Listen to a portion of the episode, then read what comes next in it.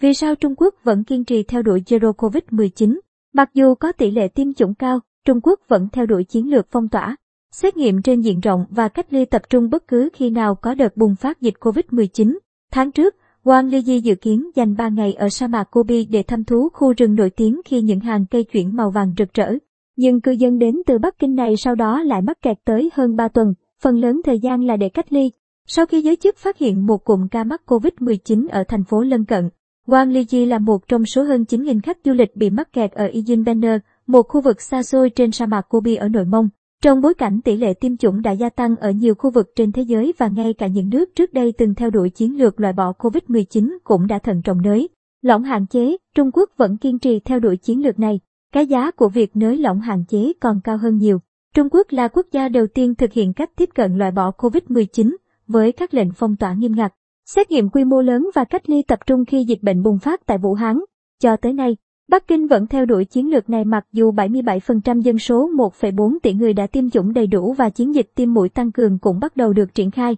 Cái giá của chiến lược Zero COVID-19 thực sự cao, nhưng cái giá của việc không kiểm soát dịch bệnh và nới lỏng hạn chế còn cao hơn nhiều, ông Trung Nam Sơn, bác sĩ hàng đầu của Trung Quốc trả lời phỏng vấn trên truyền hình mới đây.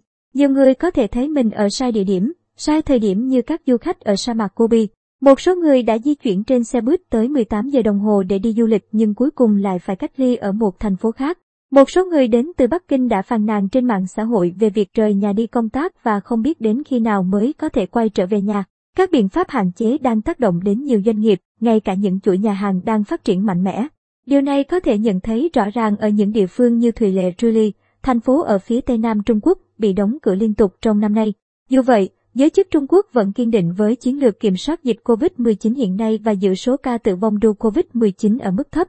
Tới nay, Trung Quốc ghi nhận 4.600 ca tử vong do COVID-19, trong khi con số này ở Mỹ quốc gia có dân số chưa bằng một gạch chéo 4 dân số Trung Quốc là hơn 755.000 trường hợp.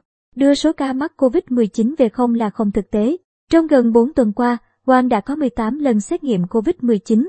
Dù vậy, anh không phàn nàn về điều này, Hoàng có thể làm việc từ xa và đã bắt đầu một vlog về cuộc sống hàng ngày của mình, tương tác trực tuyến với các cư dân của nội mông. Dù bạn phải hy sinh thời gian hay bao nhiêu tiền bạc, nhưng với cuộc sống và sức khỏe, những điều đó đều không đáng nói. Vì sức khỏe của mọi người, vì xã hội ổn định hơn, một số người cần phải hy sinh, Hoàng nói.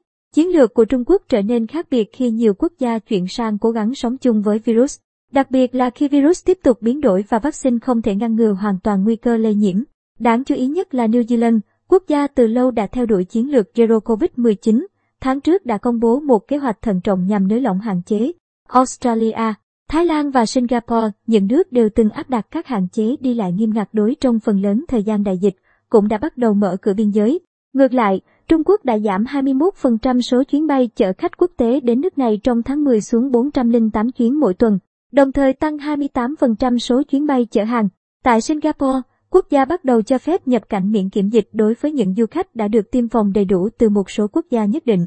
Số ca mắc mới đã tăng lên hàng nghìn ca mỗi ngày so với 100 ca trước đây, nhưng hầu hết các ca mới đều không phải nhập viện. Người đứng đầu Trung tâm Kiểm soát Dịch bệnh của Trung Quốc, Gao Fu, gần đây nói rằng nước này có thể mở cửa khi 85% dân số được tiêm chủng đầy đủ. Hoàn toàn không thực tế khi nghĩ rằng bạn có thể đưa số ca mắc COVID-19 về mức không, ông Dai Fisher, Giáo sư tại trường y của Đại học Quốc gia Singapore cho biết, dù vậy, ở Trung Quốc, một tỷ lệ nhỏ những người mắc COVID-19 phải nhập viện cũng có thể là một vấn đề lớn. Tôi nghĩ điều mà giới lãnh đạo, các học giả và quan chức y tế công cộng Trung Quốc lo ngại là ngay cả một sơ hở nhỏ cũng có thể dẫn đến đợt bùng phát trên quy mô lớn hơn nhiều, ông Giang Donghoan, một thành viên cấp cao tại Hội đồng quan hệ đối ngoại cho biết,